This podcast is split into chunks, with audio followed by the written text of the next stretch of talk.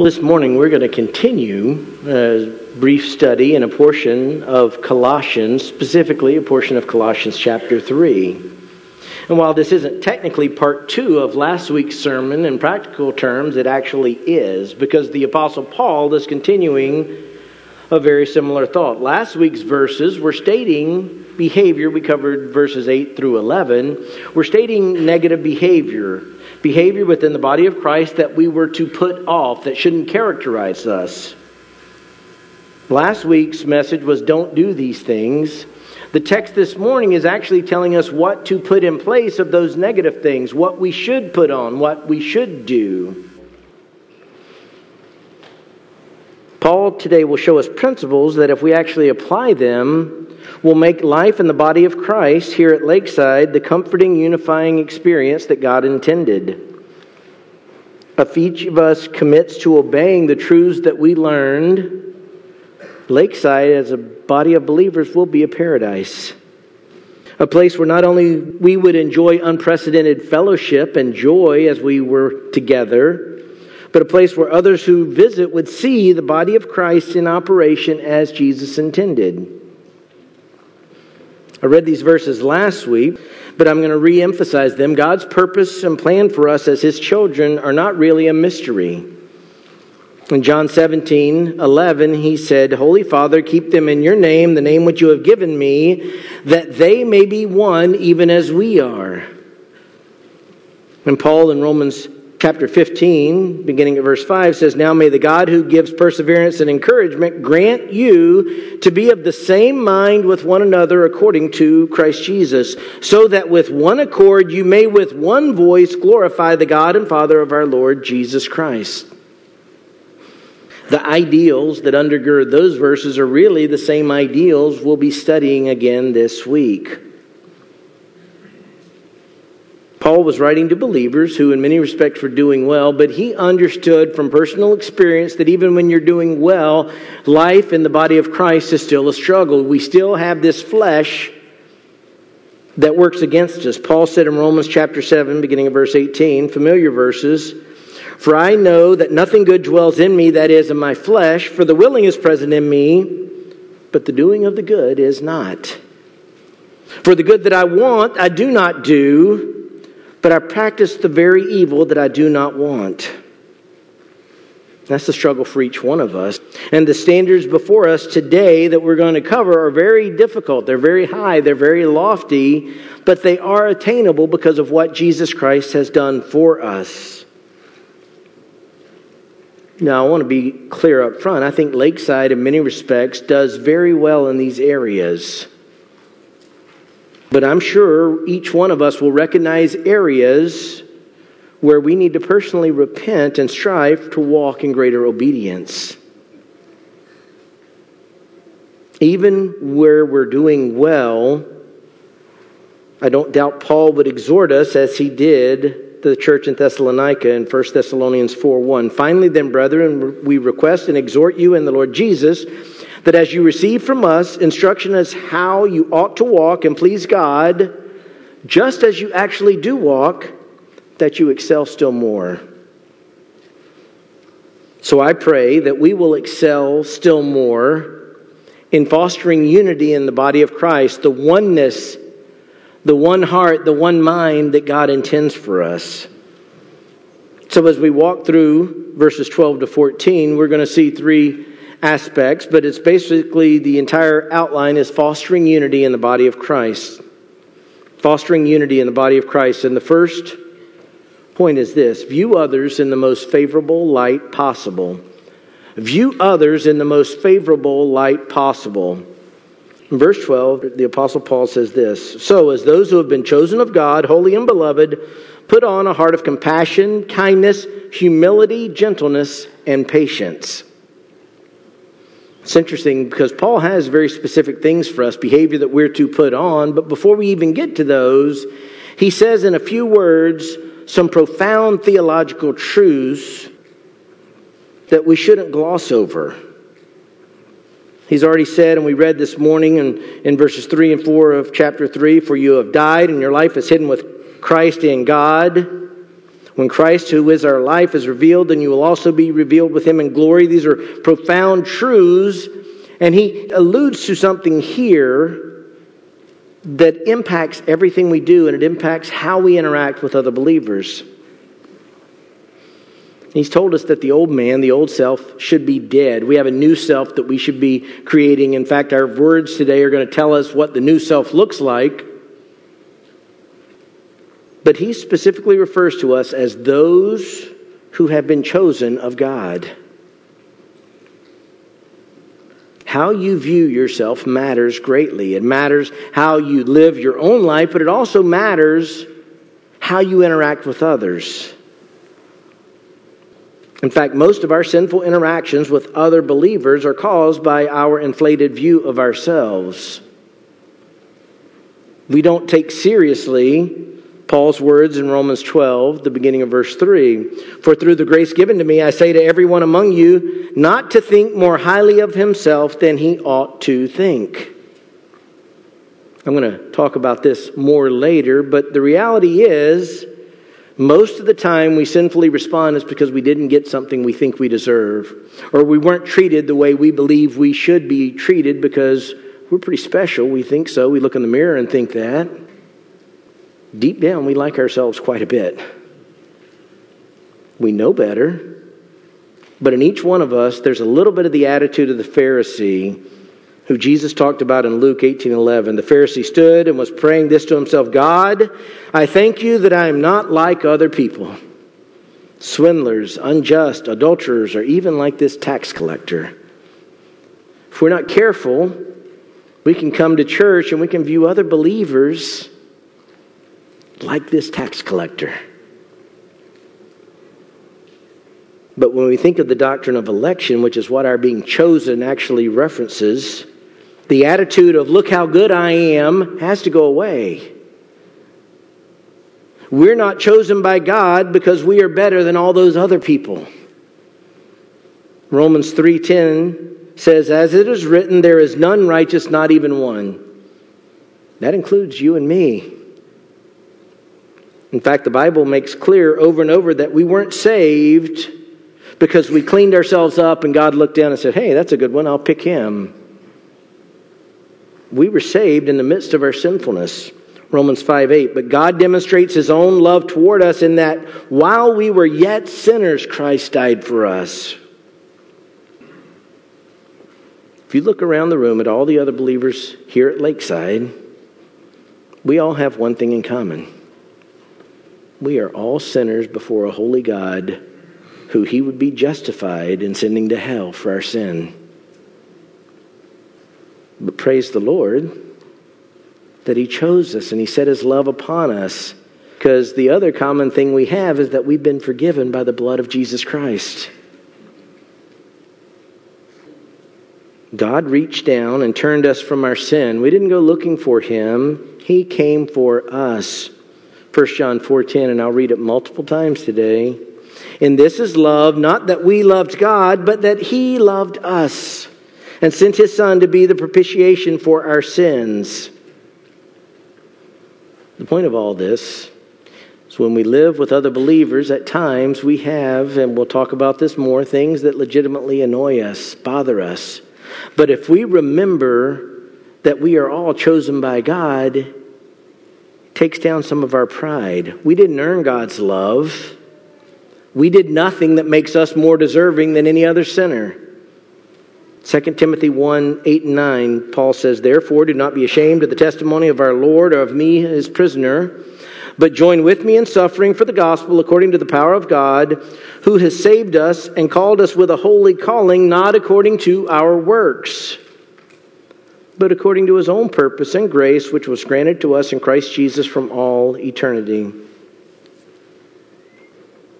as we're looking into these heart characteristics that we're supposed to exhibit toward one another, it's helpful to remember that the people next to you, those sinners, are just like you. We were all running away from God. We were all his enemies, and God chose to set his love upon us. It's a great starting point for thinking about all of that we're talking about today.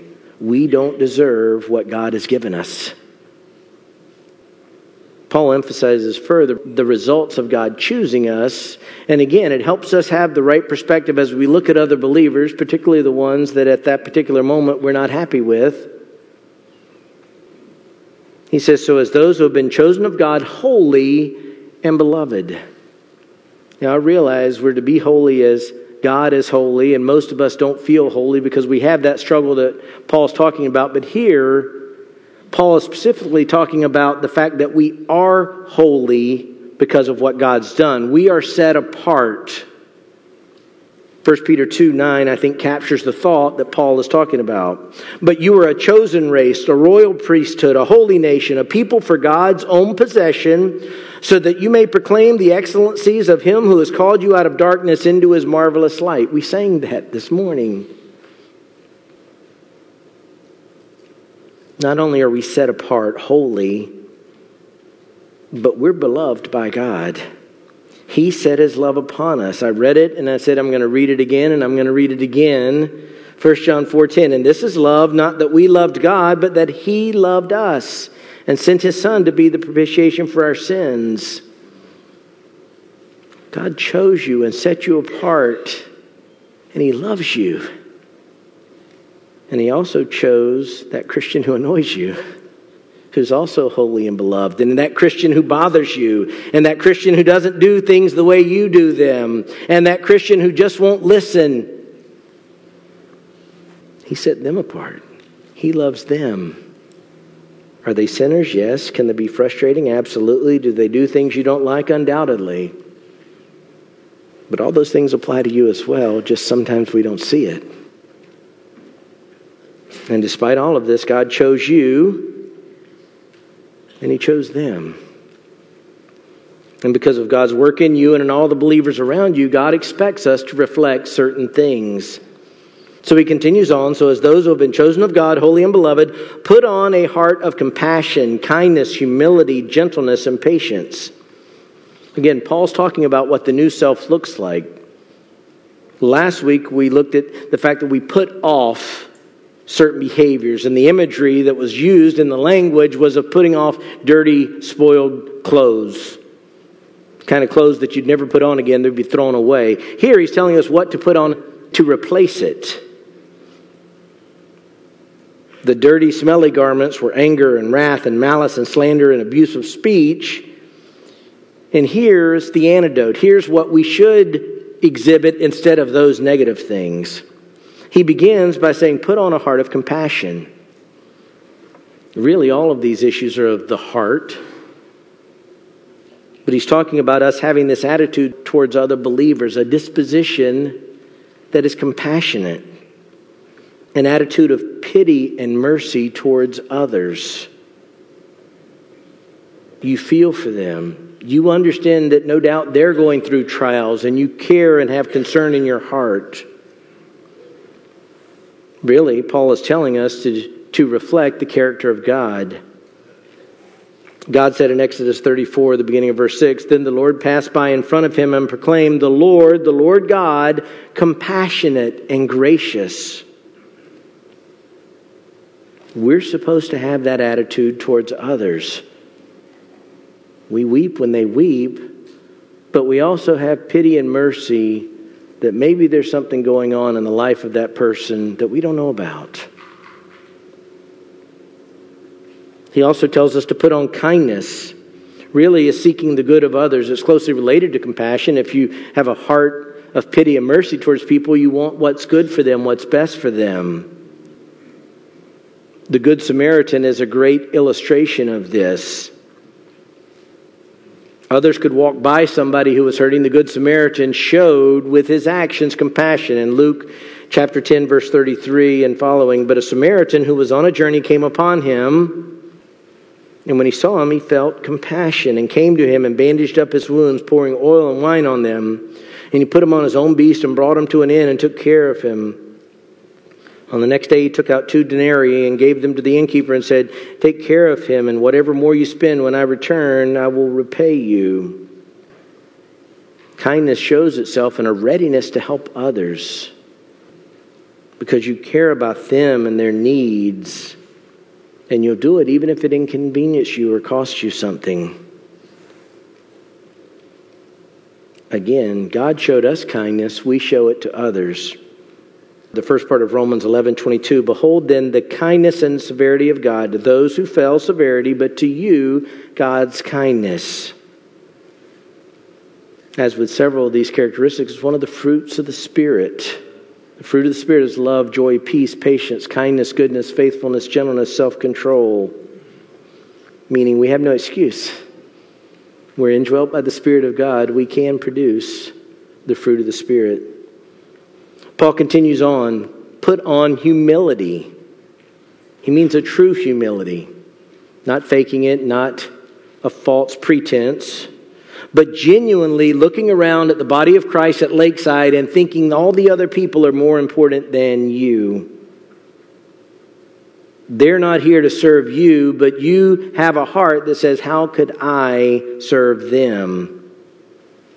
Jesus described himself as humble in heart. And I think Paul expressed this simple idea of put on humility and what it looks like in Philippians 2 3 and 4. He says, Do nothing from selfishness or empty conceit, but with humility of mind, regard one another as more important than yourselves. Do not merely look out for your own personal interest, but also for the interest of others. The humble person isn't looking around at others thinking, Lord, I thank you I'm not like them with all their problems. But a humble person understands where they really stand before the Lord. Luke 18 13. But the tax collector, standing some distance away, was even unwilling to lift up his eyes to heaven, but was beating his breast, saying, God, be merciful to me, the sinners. I think the idea of humility is permeates Scripture, and it's expressed by Jesus well in a parable. I won't read it for time's sake, but sometime go look at Luke 14, verses 7 to 11. And Jesus told a parable about picking the best seats. He said, Don't pick the best seat because somebody more important might come in and you'll get humiliated. And he ends it in verse 11 For everyone who exalts himself will be humbled, and he who humbles himself will be exalted. Paul continues, Put on gentleness. Some versions translate this as meekness has the idea of being willing to endure hardship, to suffer rather than to inflict hardship. Deferring to others when you might be expected to retaliate. I think John MacArthur summarizes the principle very well. He says this quote, It is not weakness or spinelessness, but rather a willingness to suffer injury instead of inflicting it. The gentle person knows he is a sinner among sinners and is willing to suffer the burdens other sins may impose on him. Again, this is also the fruit of the Spirit. This isn't someone who's concerned about having his rights protected or vindicated, always wanting everyone to think the best.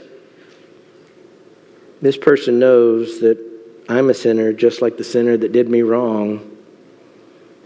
And he's willing to keep the peace rather than insist on his personal rights. Paul says, put on patience. You can see all these things share a common theme, not just the fact that many of them are fruits of the Spirit, but rather all of this has to do with not lashing out at others. This was closely related to gentleness. A person with patience has self control, will restrain his emotions, especially when he's been injured, especially when she's been offended. One of my favorite commentators describes it this way quote, It denotes that long suffering which endures wrong and puts up with the exasperating conduct of others rather than flying into a rage or desiring vengeance. Again, these are principles Paul's taught elsewhere. Again, chapter 4 of Ephesians, beginning at verse 1. Therefore, I, the prisoner of the Lord, implore you to walk in a manner worthy of the calling which you have been called, with all humility and gentleness, with patience, showing tolerance for one another in love, being diligent to preserve the unity of the Spirit in the bond of peace. I hope as we have all these together, you can see why I mentioned that we should view others in the most favorable light possible. I could say that just for no other reason that God chose to set his love upon them, and we're going to spend all eternity with one another. Think the best of them, not the worst. Other Christians are going to disappoint you. They're sinners just like you're sinners. We blow it. We don't always put our best foot forward. But a believer walking by the Spirit, one who desires to be like Christ, doesn't see other believers as an enemy or as a nuisance or as people to be abandoned and forever banished out of my circle of influence. They see other believers as also chosen by God, also set apart by God as holy, also beloved by God, and they're willing to think the best and not always assume the worst. It requires us to slow down and think through every situation. We don't ever have to justify or tolerate sin in the sense of approving it. But maybe someone's gone through a horrific week. Maybe they've had a horrific circumstance. Maybe they've not treated you well, but maybe it's not about you at all, but they're struggling with life in general. That's where compassion and kindness and gentleness and patience comes in. We think the world is about us, and so we're easily offended when the reality is we should have more concern with what might be going on in their lives, and can we come alongside them to help? Speaking of love, and I'll read this in full later, but Paul says, Love bears all things, believes all things, hopes all things, endures all things. Rather than being quick to take offense or carrying a grudge, See other believers as God sees them chosen by Him, set apart by Him, and loved by Him. These are challenging words, but I think the words of verse 13 are even more challenging. And if we can have the hard attitude of verse 12, then what he says in verse 13 becomes more manageable fostering unity in the body of Christ. The first point was view others in the most favorable light possible. Second, be quick to forgive when others hurt you. Be quick to forgive when others hurt you. Paul's very direct. Verse 13, bearing with one another and forgiving each other, whoever has a complaint against anyone. Just as the Lord forgave you, so also should you. As with all of the Bible, Paul's dealing with real life. He understands that even though Christians shouldn't hurt each other, Christians shouldn't sin against each other, we do. We still sin against each other. But Paul's making it clear we're identified with Jesus Christ. We put on godly conduct, and that causes us to respond differently to others when they offend us. He says, bearing with one another we put up with other sinners because we're sinners. We don't cut off people just because they've exasperated us or offended us. They have faults, they have shortcomings, they have weaknesses. But as those chosen by God, set apart and loved by Him, we're willing to endure. In fact, we must endure with them to love them anyway. Paul says this in Romans 12, beginning at verse 14. Bless those who persecute you, bless and do not curse. Rejoice with those who rejoice, and weep with those who weep. Be of the same mind toward one another. Do not be haughty in mind, but associate with the lowly. Do not be wise in your own estimation. Never pay back evil for evil to anyone. Respect what is right in the sight of all men. If possible, so far as it depends on you, be at peace with all men. That's bearing with one another, not retaliating, not lashing out. But it goes beyond just enduring it and tolerating it. We must actively forgive offenses against us. Paul says, and forgiving each other, whoever has a complaint against anyone. Love can't keep a record of wrongs. I don't want to put us on the spot and ask us how many of us still are holding a grudge against somebody because of something that happened weeks ago or months ago or even years ago. Forgiving each other, whoever has a complaint against anyone, we must be quick to forgive one another. Not once in a while, not when we feel like it, but always, no matter what. What's interesting is it's clear there is a valid complaint. Whoever has a complaint against anyone, someone is genuinely offended. This isn't imaginary. Someone actually sinned against someone. The complaint is valid, but it doesn't matter. Because the believer understands they've been forgiven. The believer understands that they love their brother or sister in Christ. And they want to be patient and kind and humble and gentle and forbearing. So when the offense happens against us, we're supposed to remember what God did for us. Just as the Lord forgave you, so also should you. This teaching is hard and it's tied up to our absence of humility. We are offended, we want justice. They should pay for what they did. They shouldn't get off scot free. Everybody should understand I'm innocent. We want justice, we want our rights. But that's not biblical, that's fleshly. In Galatians 5, the deeds of the flesh are listed, verses 19 and 20. Pay particular attention to the end of verse 20. Now, the deeds of the flesh are evident, which are immorality, impurity, sensuality, idolatry, sorcery, enmities, strife, jealousy, outbursts of anger, disputes, dissensions, factions. None of that should be the part of the body of Christ, of believers' interactions with one another, and yet we understand because we're sinners, it happens all the time. Paul is ultimately telling us to view the offenses against you, even when they're legitimate offenses, view them as God views your offenses against him. Forgive them quickly, unconditionally. Now, I realize how hard this is, but this teaching is so consistent and so prevalent that there's no loopholes, there's no way to get around it in the Lord's Prayer in Matthew chapter 6, verse 12, part of it is, And forgive us our debts as we also have forgiven our debtors. And Jesus explains in verse 14, For if you forgive others for their transgressions, your heavenly Father will also forgive you. But if you do not forgive others, then your Father will not forgive your transgressions. It's really an attitude are we in the faith or not? Okay, okay, you convinced me, so I'll give you one shot. Maybe even two strikes, but three strikes, you're out, we're over.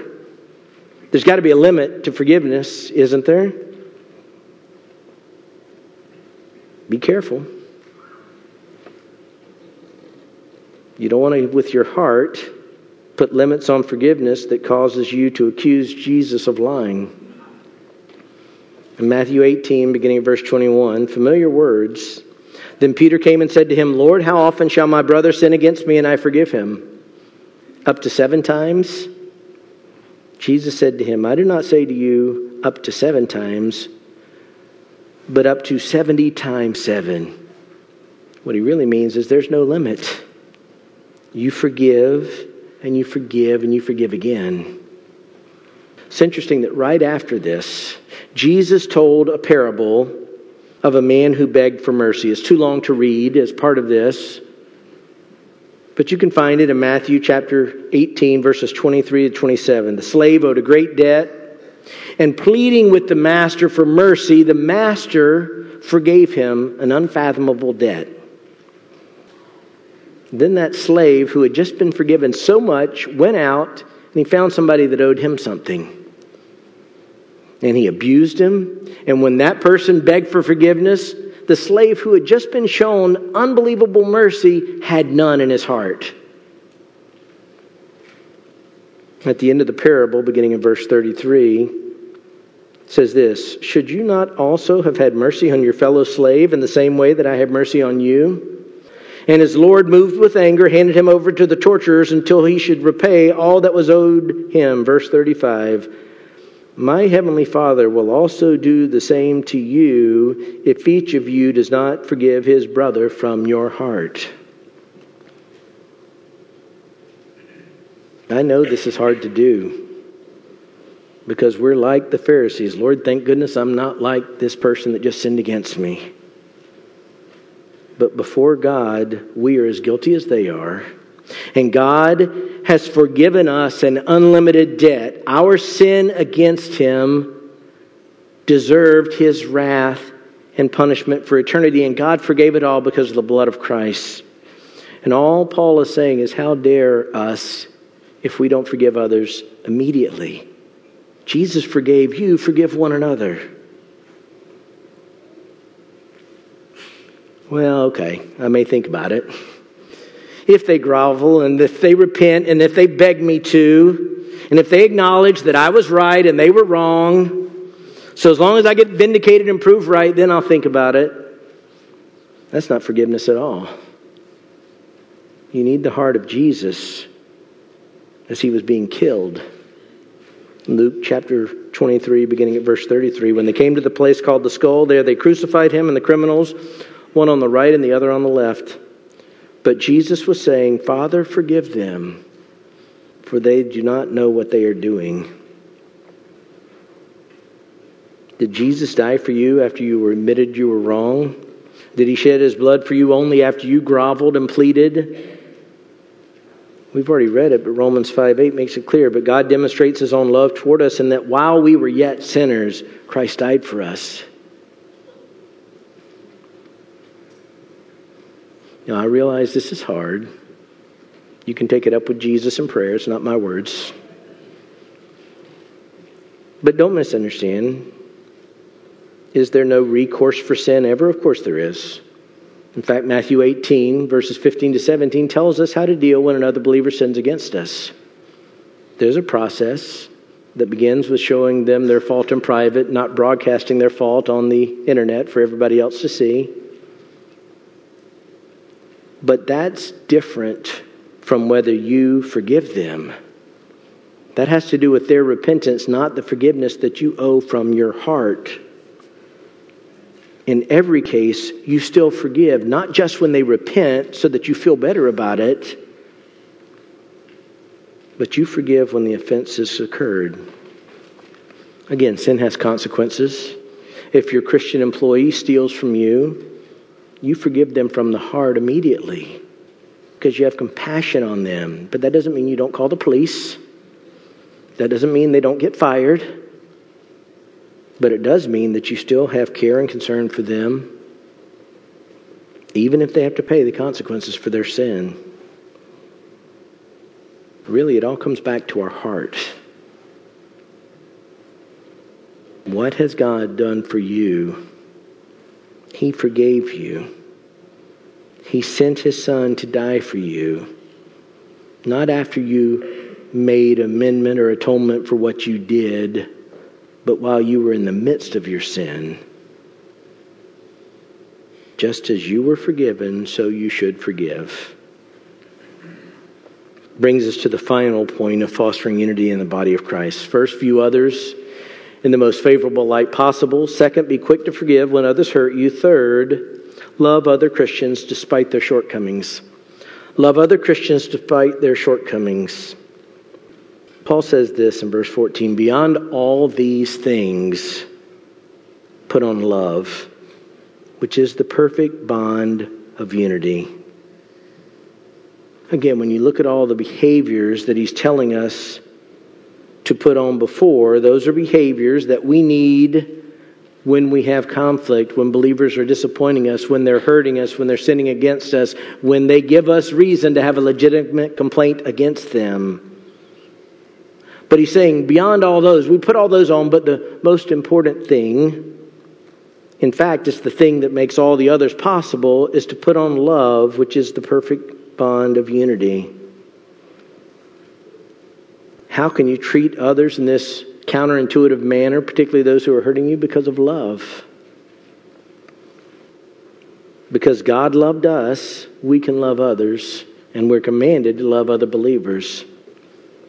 Again, I've read it at least twice before. I'll add a verse to it 1 John 4 10 and 11. And this is love, not that we love God, but that He loved us and sent His Son to be the propitiation for our sins. Beloved, if God so loved us, we also ought to love one another. It's inescapable. There's no workaround. There's no way around it. Love is everything when it comes to our relationship with other believers, particularly when they're sinning against us. Peter says this in 1 Peter 4 8. Above all, keep fervent in your love for one another. Why? Because love covers a multitude of sins. It really determines whether you're in the faith at all, whether you love other believers if all the other things I've said seem impossible to you, not because you're trying and you're just struggling and you're failing, but because you don't want to.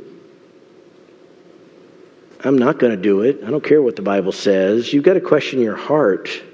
If you withhold love from other believers, you don't have genuine love for Jesus. Jesus said in John 14, 15, If you love me, you'll keep my commandments. And one of his commandments, as we've already read, is to love one another. The Apostle John puts it in stark terms in 1 John 4 20 and 21. If someone says, I love God and hates his brother, he is a liar. For the one who does not love his brother whom he has seen cannot love God whom he has not seen. This commandment we have from him that the one who loves God should love his brother also. And again, we've got to be careful not to make our love conditional. Jesus powerfully rebuked and repudiated selfish love. Luke chapter 6, beginning at verse 32. If you love those who love you, what credit is that to you? For even sinners love those who love them. If you do good to those who do good to you, what credit is that to you? For even sinners do the same. If you lend to those from whom you expect to receive, what credit is that to you? Even sinners lend to sinners in order to receive back the same amount. But love your enemies and do good and lend, expecting nothing in return, and your reward will be great, and you will be sons of the Most High, for he himself is kind to ungrateful and evil men. Be merciful, just as your Father is merciful. If God calls us to live this way with our enemies to ungrateful and evil men, how much more so should we reflect these things to our brothers and sisters in Christ? That's why this is the perfect bond of unity, because nothing can separate us from the love of Christ, and nothing should separate us from loving each other. This is our testimony to a lost and dying world.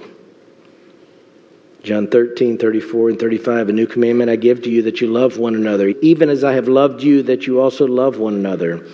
By this, all men will know that you are my disciples if you have love for one another. It's time to examine your heart. Do you love other Christians? And not just when they love you, as Jesus said, sinners can do that. Do you love them when they hurt you? when they're unkind and ungracious to you. Without love, nothing in the church matters. 1 Corinthians 13, 1 to 3. If I speak with the tongues of men and angels but do not have love, I've become a noisy gong or a clanging cymbal. If I have the gift of prophecy and know all mysteries and all knowledge, and if I have all faith so as to remove mountains, but do not have love, I am nothing. And if I give all my possessions to feed the poor, and if I surrender my body to be burned, but do not have love, it profits me nothing. May that never be us here at Lakeside.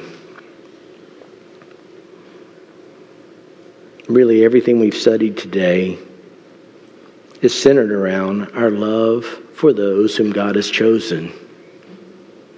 He set his love upon them, so we should set our love upon them. May the words of Paul to the Corinthians be our reality here at Lakeside, together as the chosen, holy beloved people of God. 1 Corinthians 13, verse 4 and following. Love is patient. Love is kind and is not jealous.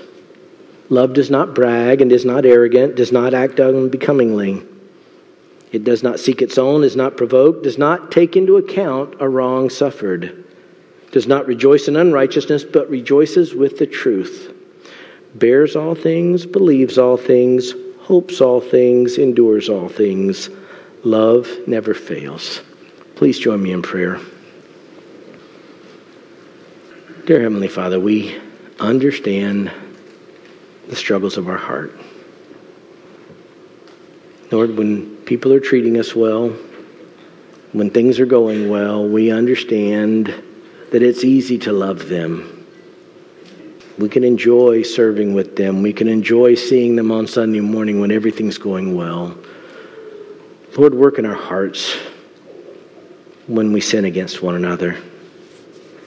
Lord, help us in those times to put on a heart of compassion and kindness and humility and gentleness and patience. Lord, help Lakeside be characterized as a place where we bear with one another and we quickly forgive one another, even when we have legitimate complaints. And Lord, we understand that we owe this duty because of the great love which you freely bestowed upon us. Lord, you chose us. You set your love upon us, not because of anything we did, but because you chose to do so for your own purposes. Lord, help that truth make us humble. Help that truth allow us to see others as those whom we can serve, not who are here for our convenience. And Lord, I pray for any who have grudges, for any who have lingering hurts, that you will help them overcome it, Lord. Not just because the other person does something, but because you worked in their heart and they forgive as they've been forgiven.